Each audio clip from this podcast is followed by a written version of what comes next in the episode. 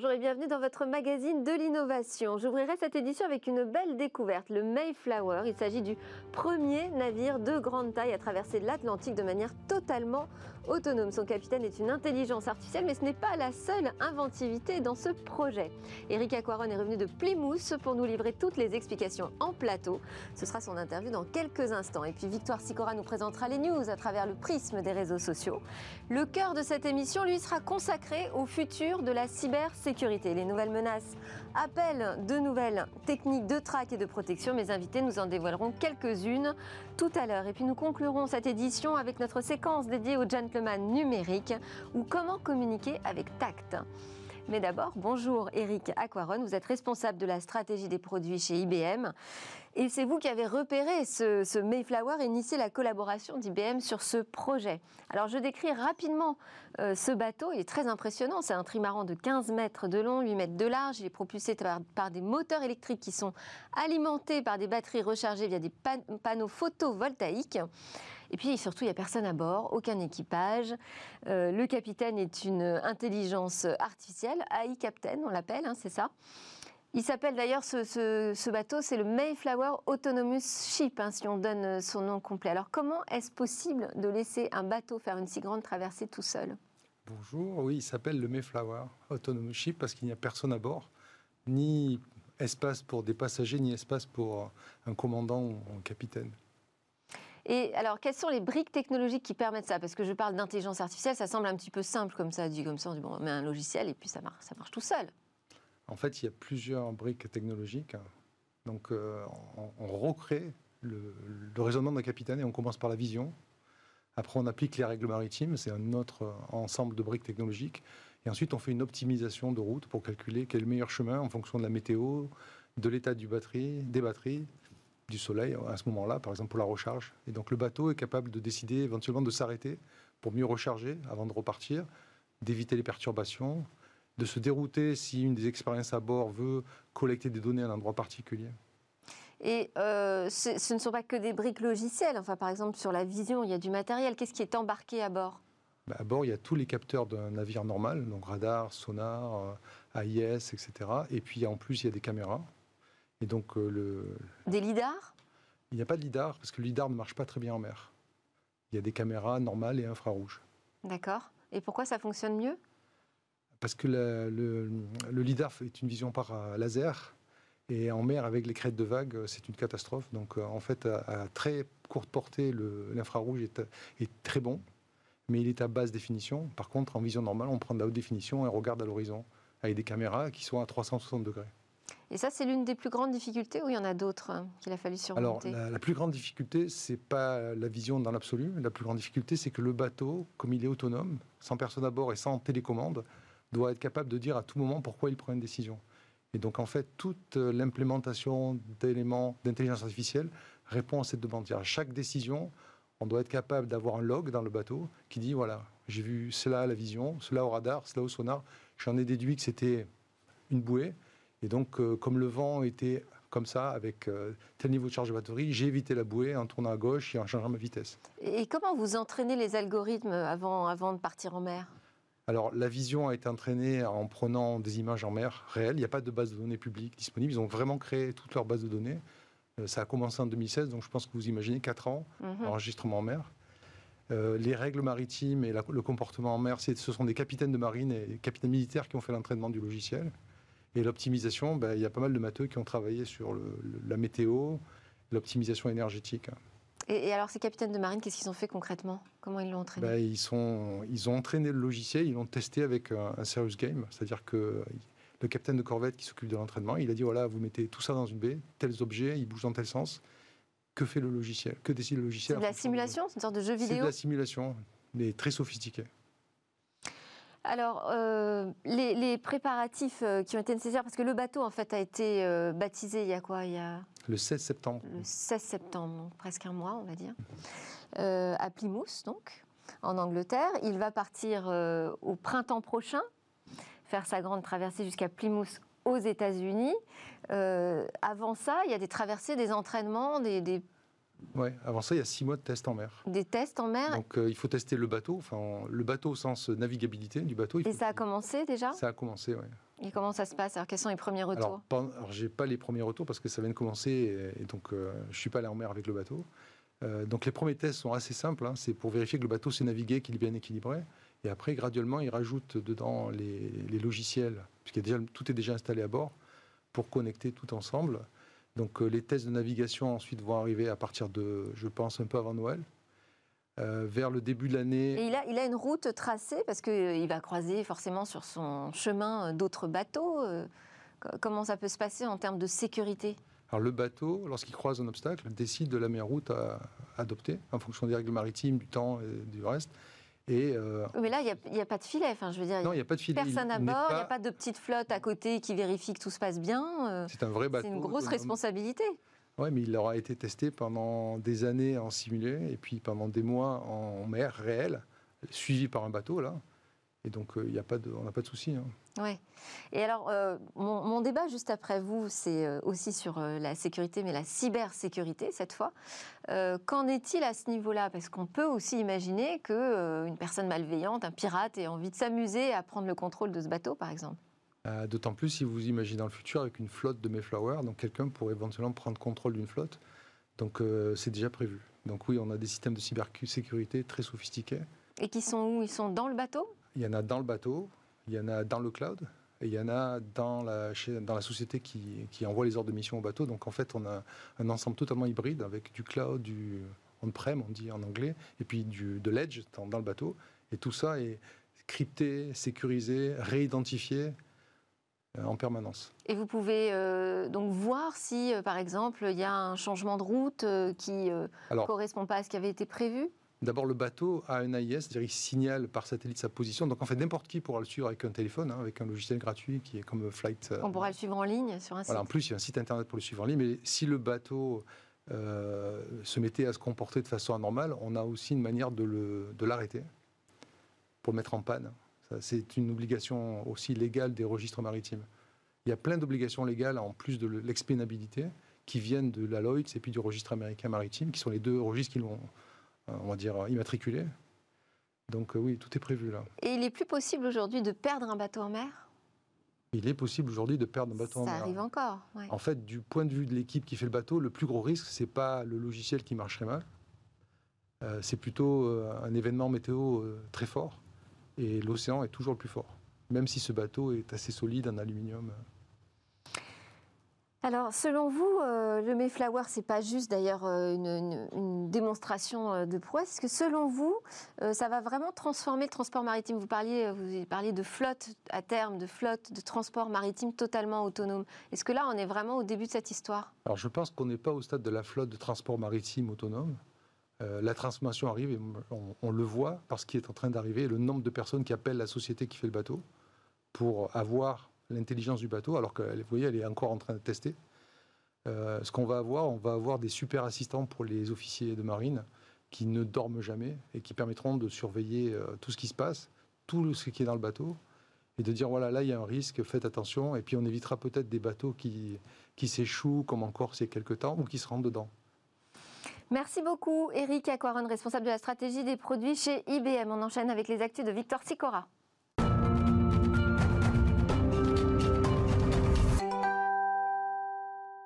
Bonjour Victor, quelles sont les news qui ont retenu votre attention? Alors aujourd'hui, Delphine, on commence avec ce tweet du compte officiel des aéroports de Lyon. Un tweet qui officialise le lancement de Mona. Mona, c'est un dispositif de reconnaissance faciale destiné à fluidifier le parcours voyageur dans les aéroports. Et c'est l'aéroport de Lyon-Saint-Exupéry qui va être précurseur dans l'utilisation de Mona. Un parcours biométrique qui va suivre le passager d'un vol de chez lui jusqu'à son installation dans l'appareil. Alors il suffit au passager de créer un compte client sur Mona via sa plateforme et c'est parti pour l'aéroport. Une fois arrivé, le voyageur passe tous les points de contrôle sans aucun contact physique et sans présenter aucun document d'identité. Il lui suffit tout simplement de présenter son visage aux différents points de contrôle aéroportuaires. Ce service est pour le moment réservé aux passagers à destination de Porto et de Lisbonne. On continue avec le CES Unveil de Paris. Oui, comme vous le voyez sur ce tweet, le CES Unveiled de Paris et d'Amsterdam ont été annulés en présentiel au profit d'un événement bien sûr 100% digital. Vous le savez, Delphine, le CES Unveil de Paris, c'est l'occasion de mettre en avant les entreprises et les technologies innovantes. C'est aussi un aperçu de ce qui sera lancé dans le monde à l'occasion du CES, qui est le grand show mondial de l'électronique à Las Vegas. Il se tiendra d'ailleurs du 11 au 14 janvier 2021 en version numérique également. Le CES Unveil à Paris devait se tenir hier, mais du fait du Covid, il a été regroupé à celui d'Amsterdam le 15 octobre. Au programme, un événement 100% numérique et des conférences en visio avec un focus sur l'Europe. Pour ceux qui s'étaient inscrits au CES parisien, il faut remplir une nouvelle inscription pour ce double CES du 15 octobre. Un autre événement fait le buzz sur Twitter. Et oui, Delphine, c'est une nouvelle keynote d'Apple, une keynote programmée le 13 octobre à 19h, une conférence qui devrait surtout rimer avec l'annonce de l'iPhone 12. Sur l'invitation qu'ont reçue les journalistes et les spécialistes, on peut lire High Speed, une référence à la vitesse de connexion de la 5G dont seront bien sûr équipés les futurs iPhones. Selon les rumeurs, quatre produits pourraient être dévoilés l'iPhone 12, l'iPhone 12 mini, le Pro et le Pro Max. Leur particularité, eh bien, ils seront tous 5G compatibles avec un écran OLED et un design à bord plat qui fait penser aux iPad Pro. Et après près d'un mois de retard, cette keynote et l'iPhone 12 sont plus qu'attendus.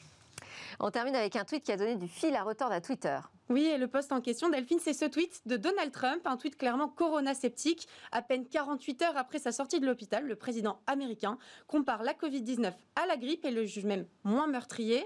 Twitter a dû sévir, hein, et regardez bien, quand on clique sur ce tweet, il se masque automatiquement. Un message officiel de Twitter apparaît alors en mentionnant que ce tweet viole les règles de Twitter et comporte des fausses informations sur la Covid-19. Il est certes toujours possible de lire le tweet, mais il est suivi d'un lien vers des informations complémentaires sur la maladie afin d'éviter une manipulation de l'information. De son côté, Facebook a complètement supprimé la publication. Eric Aquaron, une actu qui a retenu votre attention, vous, ces derniers temps? Alors, ce qui a retenu mon attention, c'est l'acquisition d'armes par Nvidia euh, je pense que c'est significatif. Dans ARM, hein, parce que ARM, on a ah, un peu l'impression c'est... Euh, oui, ARM, l'ancienne société du Royaume-Uni qui fait une technologie de puce qui est dans tous les téléphones. Et je pense que ça peut amener à l'avènement de quelque chose comme Intel.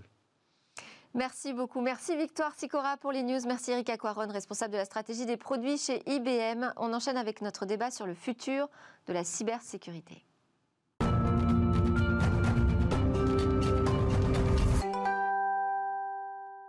Où va-t-on en matière de cybersécurité? Alors que les menaces grandissent, se diversifient, qu'en est-il des parades? On en parle avec Frédéric Sollet, directeur régional chez Netscope, une solution de sécurité euh, dans le cloud, dans et pour le cloud, je précise. Ilham Choukrani, vous êtes PDG du cabinet de conseil en cybersécurité de Potentiel et également secrétaire général du CEF6, le Cercle des femmes dans la cyber.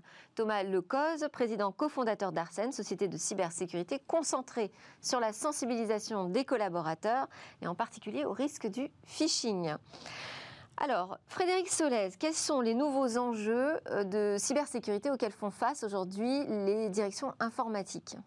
Bonjour. Alors, les, enjeux sont, euh, sont étroitement liés au cloud. Aujourd'hui, beaucoup d'entreprises euh, ont migré beaucoup d'applications vers le cloud pour répondre à des challenges business, pour être beaucoup plus agiles et proactifs pour les métiers, pour mettre à disposition des services rapidement. Et euh, dans ce contexte-là, les données et les utilisateurs qui se retrouvaient auparavant euh, dans le système d'information, dans l'entreprise, se retrouvent aujourd'hui un petit peu partout, soit dans le cloud, et les utilisateurs se retrouvent euh, à la maison. Et dans le contexte actuel, avec le, avec le Covid, ça s'est confirmé, puisque tous les utilisateurs travaillaient de la maison. Et il a fallu apporter en fait des. Ça qu'il y a une multiplicité euh, d'outils, d'appareils, euh, une dispersion des datas. C'est ça aujourd'hui le problème. C'est ça, en effet. Ouais. Toutes les données et les utilisateurs se retrouvent plus au centre du système d'information comme c'était auparavant. Et, euh, donc la, la, sécurité traditionnelle qui avait été appliquée auparavant, où on protégeait l'entreprise de manière périmétrique, on protégeait l'entrée dans le système d'information, on protégeait les applications à l'intérieur du système d'information. Ben, cette protection aujourd'hui n'est plus efficace contre les nouvelles attaques qui peuvent exister, contre euh, les données qui sont dispersées un peu partout euh, dans le monde et les utilisateurs qui se retrouvent plus au milieu du système d'information, mais à l'extérieur du système d'information. Ilham Choukrani, euh, ce, risque cyber qu'on dit omniprésent, grandissant est-ce qu'il est vraiment partie intégrante aujourd'hui de la gouvernance d'une entreprise? Est-ce qu'il est pris en compte dans les faits? Alors, euh, en effet, euh, il y, a une progression significative euh, au sein des grands groupes, hein, les sociétés du CAC 40, les, sociétés du SBF 120. euh, autour de la population des TPE, PME, TI est encore un enjeu important. Et le futur de la cyber, c'est aussi la prise de conscience par les dirigeants de ces structures-là de la nécessité de mettre finalement le, le sujet cyber à leur agenda et c'est-à-dire euh, bah, effectivement être eux-mêmes exemplaires dans l'utilisation de leur outil numérique, et puis surtout gouverner le risque cyber et prendre des décisions et faire des choix en ayant le meilleur équilibre entre le bénéfice digital qu'on a à se déployer dans le cloud, déployer une nouvelle application euh, ou, euh, ou, participer, participer à un projet qui va dans le sens de l'expérience client et le risque qu'on prend. Et donc cette composante et cette nouvelle compétence, elle doit être en fait développée euh, par, par les dirigeants, notamment des TPE, PME, qui constituent en fait des cibles de choix parce qu'elles sont euh, moins bien dotées que des groupes euh, plus conséquents. Et qui peuvent en plus servir de relais dans, dans, de, de plateforme de rebond absolument auprès, de, auprès de grands comptes. Donc il y a un enjeu de monter en compétence finalement de la, de la, de la, compétence du dirigeant. Et au, au, sens du dirigeant, c'est à la fois le dirigeant d'une TPE-PME, ça peut être un entrepreneur qui a une solution logicielle et qui du coup ne doit pas considérer que parce qu'il est dans le cloud finalement il est sécurisé par, par, par défaut. Mais c'est aussi les fonctions qui siègent dans des boards et qui ont la responsabilité de la gestion des risques et qui doivent intégrer la gestion du risque numérique à leur agenda. Alors pour que le futur de la cyber soit une prise de conscience générale, il faut aussi que ça se simplifie quand même. Hein. Alors on imagine, euh, peut-être naïvement, que justement en confiant nos données dans le cloud à des, grands fournisseurs de, solutions, eh bien elles sont protégées. C'est pas forcément toujours le cas. Thomas, le euh, le risque de phishing, c'est pareil, c'est pas nouveau. Hein, on en parle, euh, je sais pas, depuis les débuts d'Internet pratiquement. Et ça fonctionne toujours. Et ça fonctionne toujours. Alors euh, peut-être ce qui a changé, c'est l'objectif qui est visé? Ça a été très industrialisé, euh, c'est-à-dire qu'aujourd'hui, avant, il fallait vraiment être très créatif dans sa, dans sa recherche de comment monétiser une fois qu'on avait piraté. Aujourd'hui, c'est très industrialisé, il y a des groupes de ransomware, c'est très simple une fois qu'on est a c'est ça, aujourd'hui, le phishing, c'est plus juste pour récupérer euh, un numéro de carte bancaire et faire un petit retrait sur un compte. Non, non, non, il y a même des C'est vraiment pour mener des grandes attaques derrière. Tout à fait, ouais, ouais. Il y a même des modèles hybrides où ils, mettent une rançon. Si jamais la rançon n'est pas payée, il y, a une, il y a une vente de la donnée ou une publication de la donnée. Euh, donc, devant cette productisation, ça devient beaucoup plus simple euh, de monétiser. donc, il y a une recrudescence. Mm. Et le point d'entrée le plus simple aujourd'hui, quand les technologies s'améliorent, ça reste l'humain. Et je rejoins beaucoup Mme Chokrani là-dessus. Et le point d'entrée, c'est forcément le phishing? Non, pas forcément. il y a quand même, il y a quand même des, des failles de sécurité sécurité et du, mm. par, manque de prise de conscience ou par manque d'outils, euh, on a parfois le, du mal à mettre à jour euh, assez rapidement et les groupes d'attaque, eux, sont assez rapides pour exploiter. Euh, mais le phishing reste une énorme faille de sécurité. Et comment elles se sont perfectionnées, ces attaques de phishing? Parce que finalement, il y a aussi, depuis très longtemps, des solutions qui ont été mises en place avec des logiciels qui savent repérer justement les mails qui ne sont pas très bien rédigés, du franglais, des choses comme ça. Alors, elles, se sont aussi euh, perfectionnées. Bien sûr, c'est un jeu de chat à la souris. Euh, et il y, aura toujours, il y aura toujours un avantage à l'attaquant parce que c'est à lui d'innover face à la défense. Et la défense. Euh, et qu'est-ce qu'elles font de mieux donc qu'avant? Elles cachent leur code, c'est-à-dire que les, les, les, parties qui m'ont identifié que c'est une attaque sont cachées, sont obfusquées. elles sont aussi plus personnalisées. Il y a maintenant un travail de personnalisation qui est plus important pour pouvoir avoir une, une cohérence plus grande, pour, pour outrepasser les filtres. Euh, il y, a de nombreuses technologies en fait qui viennent euh, cacher cette, attention malveillante et il y a parfois même des nouvelles technologies. On voit du, smishing, donc par SMS, c'est beaucoup moins filtré. Qu'est-ce que c'est ça le smishing? Donc c'est de l'attaque de phishing, donc de la manipulation euh, qu'on va retrouver mmh. sur, de la même façon que sur un email, mais par SMS. Les SMS sont mmh. beaucoup moins filtrés. on va aussi retrouver du phishing. Donc il y a des liens à l'intérieur, on clique et on se retrouve sur le navigateur de son smartphone. Ouais. Ça peut même être plus permissieux que ça. Hein. Il y a des emails qui ne demandent pas forcément de, de lien vers un clic. Hein. et le phishing, vous disiez? Et le phishing, euh, c'est euh, de la partie audio, donc le voice euh, phishing. Et on se retrouve avec, on voit arriver des technologies hein, de voice cloning par exemple. On peut copier la voix de quelqu'un avec des, deepfakes de l'IA. C'est extrêmement intéressant. C'est aussi mm. extrêmement dangereux parce que bah, tout, tout, PDG pour l'arnaque au président par exemple a au moins une interview sur Internet qu'on peut retrouver. À partir de 20 secondes de voix, je crois qu'on arrive à faire maintenant une, copie, une copie de la voix. Euh, ça, ça, devient, ça prend une toute autre dimension. Donc ce côté manipulation grâce à l'outil technologique, qui, qui, a pris ses, bases au niveau du phishing, euh, se développe maintenant avec les nouvelles technologies qui profitent à la fois à la défense, mais aussi à l'attaque. Alors Frédéric Solet, vous, vous êtes convaincu que euh, la solution, c'est dans le cloud finalement Pas forcément de mettre ces données dans le cloud, mais d'installer une solution de cybersécurité dans le cloud. Pourquoi? oui, parce que pour revenir sur la, partie phishing ou malware, aujourd'hui, dans la chaîne d'infection, les attaquants utilisent le cloud. utilisent le cloud parce que c'est beaucoup plus facilement accessible. avant, il fallait qu'ils pénètrent le système d'information des, entreprises. Aujourd'hui, il y a plein de services gratuits sur le cloud qui leur permettent de, dans la chaîne d'infection et dans leur système d'attaque, de pouvoir utiliser des services cloud. Et donc, il faut les défenses périmétriques qui existent aujourd'hui dans les entreprises ne peuvent pas traiter cette problématique parce que c'est un nouveau langage sur Internet. Euh, mais les fournisseurs de cloud dont on parlait, ils les ont fournisseurs des solutions de, cloud de protection. ils ne mettent pas, ils ne protègent pas votre donnée. C'est à vous de protéger votre donnée. Ils ne protègent pas vos utilisateurs, ils protègent leur système. Mhm. Et c'est à vous de prendre en considération la sécurité. Et donc, du coup, Gartner a sorti euh, l'année dernière euh, le SASI, le Secure Access Service Edge, qui avait pour objectif. SASI qui s'écrit S-A-S-E. S-A-S-E, tout à fait. Voilà. SAS en français. Et qui avait pour objectif, en fait, d'exprimer au niveau des, des, entreprises le fait qu'il fallait mutualiser, en fait, la sécurité et le réseau. Euh, en offre, à travers un service cloud. Donc l'idée, c'était d'avoir des fournisseurs qui soient capables de mettre à disposition une extension du système d'information des entreprises pour garantir en fait que les utilisateurs, quel que soit l'endroit où ils sont, euh, les datas, quels que soient les endroits où elles se trouvent, on puisse les sécuriser à travers un, tuyau, pour simplifier les choses, qui va contrôler euh, comment les utilisateurs se comportent en accédant au service cloud, comment les utilisateurs se comportent quand ils accèdent euh, à Internet, quand ils accèdent à Alors un juste pour bien comprendre, on est dans quelle configuration? Parce que euh, donc il y a des données qui sont sur des data centers, il y a des mhm. données qui sont dans des clouds externes. Mhm. Vous, votre solution, elle est où là dans, cette chaîne? C'est une surcouche, un, super cloud de tous mes clouds C'est un service réseau additionnel qui est rajouté à ce qui est à l'intérieur du système d'information des entreprises. Donc, quand un utilisateur et euh, dans l'entreprise ou sur son poste à la maison ou dans un cybercafé ou autre, quand il va se connecter à un service cloud ou à Internet, il va accéder au travers du réseau Netscope avec euh, à la fois le service réseau. C'est un filtre en fait.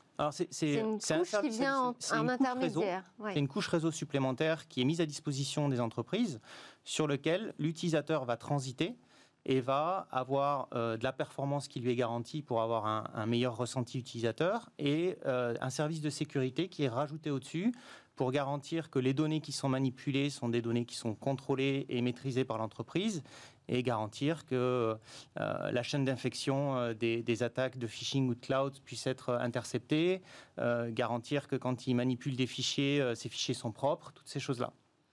Est-ce qu'on a aujourd'hui une industrie euh, bien structurée sur la cybersécurité Pardon, Ilham Shukrani. Euh, alors, l'industrie de la cyber est encore euh, très fragmentée. elle, a progressé ces dernières années, mais elle, continue, elle doit continuer à se, structurer. on, va être de plus en plus en phase de phénomènes de coopétition. On est à la fois concurrent sur certaines activités et puis en coopération sur d'autres pour construire finalement des offres packagées qui vont permettre de répondre à des enjeux euh, qui, euh, viendront finalement sécuriser euh, la chaîne de confiance numérique, les infras, les données, les applications, les enjeux de l'identité numérique dont on, dont on parlait.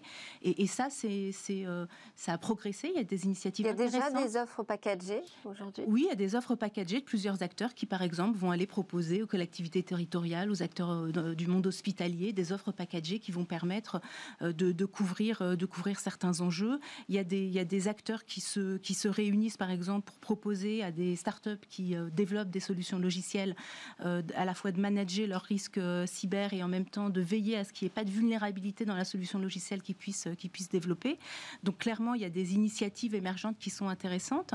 Il y a des acteurs industriels qui se regroupent aussi J'en veux pour euh, preuve cette initiative lancée par euh, le secteur aéronautique. 80% hein. aujourd'hui d'un avion est construit par la supply chain. Une initiative Boost Aerospace euh, avec des industriels qui se réunissent pour essayer de sécuriser finalement les acteurs de la supply chain, des acteurs de plus petite taille qui n'ont pas forcément les moyens des, grands acteurs et qui par contre peuvent être les maillons faibles de la chaîne. Donc voilà, ces initiatives, elles sont importantes, mais elles doivent continuer à se développer et c'est en ce sens que voilà l'intelligence collective et et, cet enjeu de, de, de, partenariat, de, de, création finalement de compétences et, d'offres globales qui mêlent la recherche, l'innovation des startups, euh, l'éducation euh, et, les principaux utilisateurs est absolument euh, capital pour le futur de la cyber. Ça, oui, également, c'est quelque chose qui est en voie de, construction. Qui se construit aussi. Alors, il y a aussi le campus de la, le campus cyber, hein, qui est une initiative qui a été lancée par le gouvernement, qui va ouvrir ses portes au, dans le courant du premier semestre 2021, qui va regrouper en un seul lieu justement tous ces acteurs-là, à l'instar de ce qui se pratique en Russie, en Israël, en Chine. voilà. Thomas Lecos, quelles sont euh, aujourd'hui les efficacités euh, des attaques par phishing? Euh, trop, trop élevée. Importante, ouais. trop importante. Ouais, c'est, euh, il y a une stat, hein, c'est presque 40% des, euh, des, utilisateurs non entraînés se font, se font avoir par une attaque de phishing. Il savoir que c'est plus le, c'est plus le coût du, du, du, riche héritier qui a besoin de 5000 euros pour débloquer une somme. On est vraiment sur des attaques qui sont beaucoup plus rentables aujourd'hui et qui sont par, par biais d'itération, hein, parce qu'il y en a eu plusieurs qui ont été, qui ont été faites. celles qui ne passent pas ben, ne survivent pas et celles qui passent, on en entend parler, elles se sont améliorées et, et elles sont plus rentables. Donc les groupes sont plus motivés et sont très bien payés. Il y a, euh, on parlait de la Russie à l'instant, il, y a quand même euh, un hacker russe qui est assez connu pour, pour euh, piloter un, gang de ransomware qui pose sur Instagram avec des voitures de course sur la place rouge à Moscou. C'est, aujourd'hui, il y, a, il y, a, quand même une industrie et ça fait rêver certains. Et je veux dire, la, barrière à l'entrée est très faible.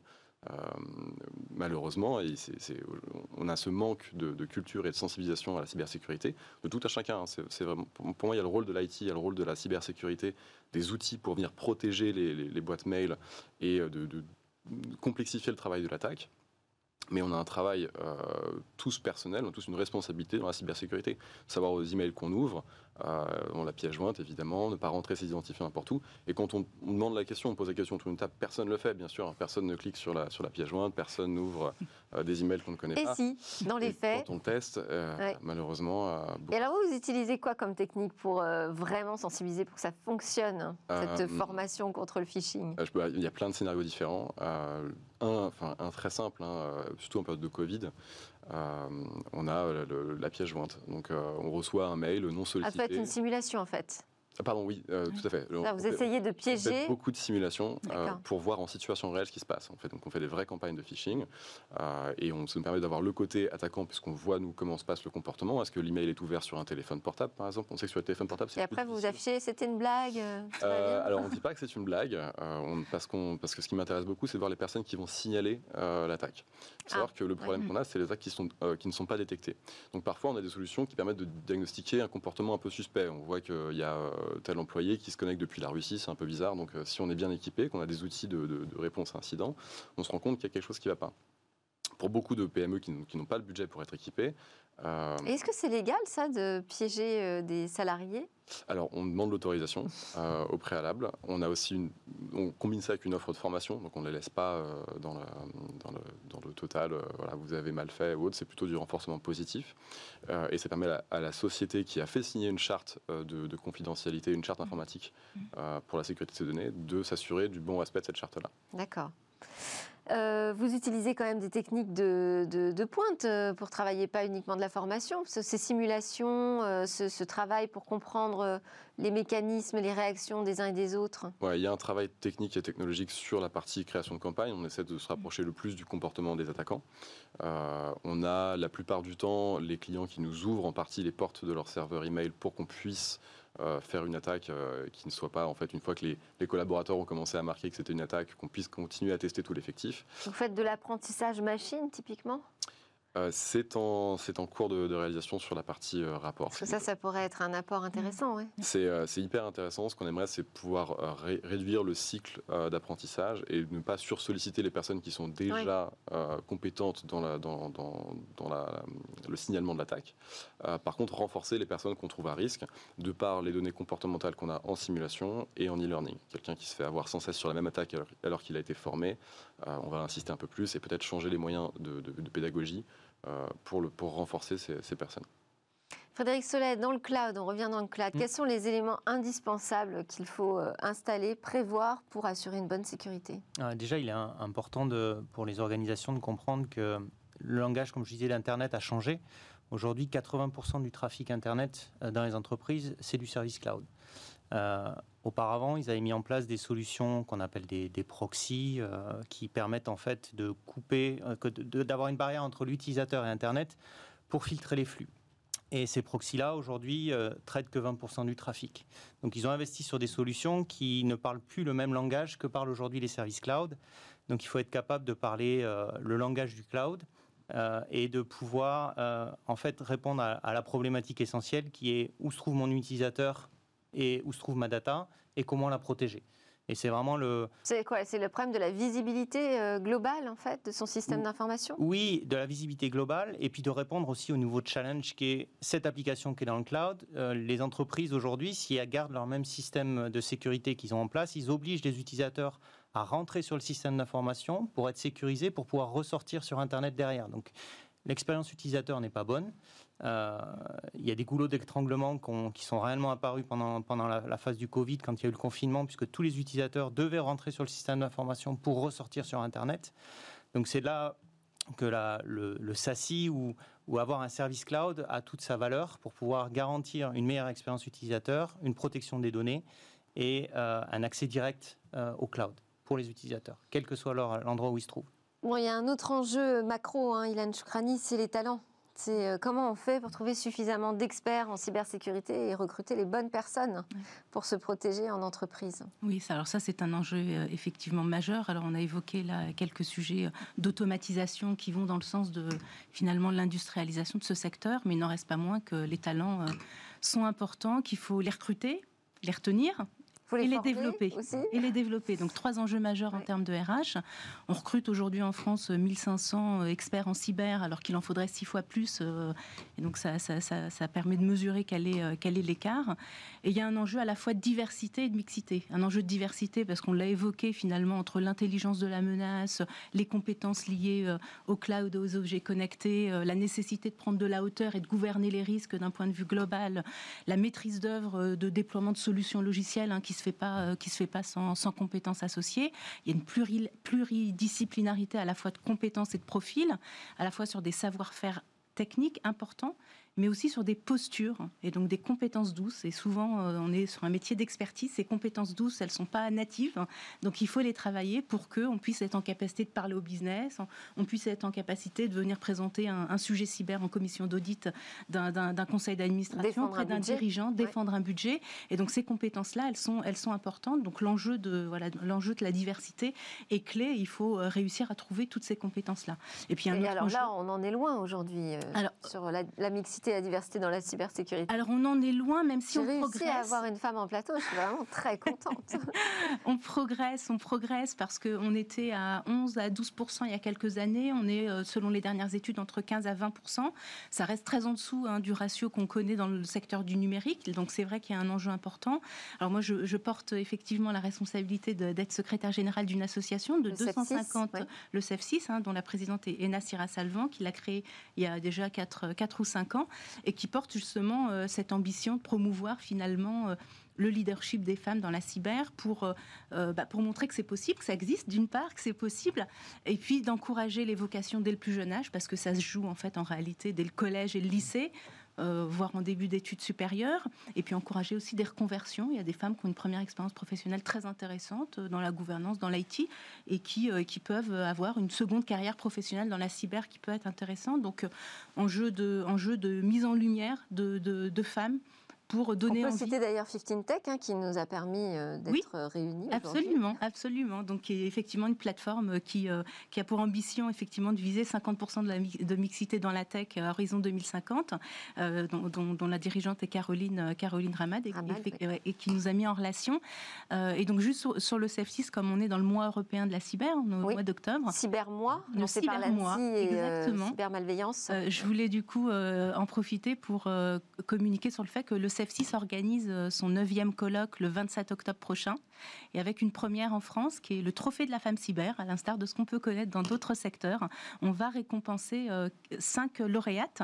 Euh, il y en aura 12 qui seront nominées le 16, le 16, le 16 octobre et il y en aura cinq qui seront lauréates. Dirigeantes et entrepreneurs dans le secteur de la cyber, professionnelles, femmes dans les fonctions support. Hein. Il faut bah, de l'ARH, des sales, du marketing hein, pour permettre à cette industrie de, croître. Et puis femmes étudiantes. Et puis il y aura un coup de cœur du jury. Donc le 27 octobre, on aura de nouveaux visages qu'on pourra mettre en lumière et, qui participeront du coup à, promouvoir euh, ces talents. Est-ce qu'il y a des fuites de talents à l'étranger? Est-ce qu'on est victime aussi de ça en matière de cyber? Frédéric Solet Oui, on, a. Euh, Les salaires sont le système de l'offre et de la demande. Suffisamment élevé ici. Le, manque de, le manque de ressources euh, chez nous, mais aussi à l'étranger, fait que les talents sont intéressés par aller euh, aux États-Unis, euh, par exemple, à aller dans les, grosses firmes comme Google, Microsoft ou, d'autres. Et donc, oui, on, a à faire face à cette, à cette problématique-là. Après, la formation, l'environnement qui leur a mis à disposition peut leur, leur permettre de, vouloir rester, rester en France. Mais c'est un challenge qu'il faut, qu'il faut traiter aussi également. Alors, si je résume un peu le futur de cette cybersécurité, c'est une structuration plus solide de l'industrie, pour mieux travailler ensemble. Euh, c'est sécuriser le cloud avec des nouvelles solutions comme SASI. Euh, c'est aussi la sensibilisation. Mais finalement, je me demande si ce n'est pas euh, l'ultime rempart cette sensibilisation. Finalement, la meilleure cybersécurité, c'est l'homme. Euh, oui, alors après. On est en train de prendre conscience de ça. Il y a ça, il y a aussi une, toute une partie qu'on ne voit pas. Hein. On, enfin, on, repose sur euh, tout un tas de systèmes qui sont aujourd'hui euh, invisibles à nos yeux, mais qui font que bah, cette émission fonctionne ou autre, sur laquelle on a peu de, on a peu de, peu d'actions humaines, mais qui, qui se mettent à jour, qui ont des vulnérabilités potentielles. Donc il y a quand même une grande part de cybersécurité qui est technique. Aujourd'hui, il faut mmh. quand même des solutions mmh. techniques. Mais toute la technicité qu'on peut avoir, si demain l'opérateur qui est derrière se fait manipuler, euh, peu importe la, raison. Et, pour ça, encore une fois, il faut quand même simplifier ces sujets. Hein. Faire de la pédagogie, c'est aussi simplifier, éviter trop d'acronymes comme ça, si, qui est très compliqué. Euh, et un peu de diversité. Merci beaucoup, Frédéric Solet, directeur régional de Netscope, Ilham Choukrani, PDG de Potentiel et secrétaire général du CEF6, Thomas Lecos, président et cofondateur d'Arsène. Juste après la pause, on va écouter les conseils d'un aspirant gentleman pour parfaire notre image à nous de gentleman numérique.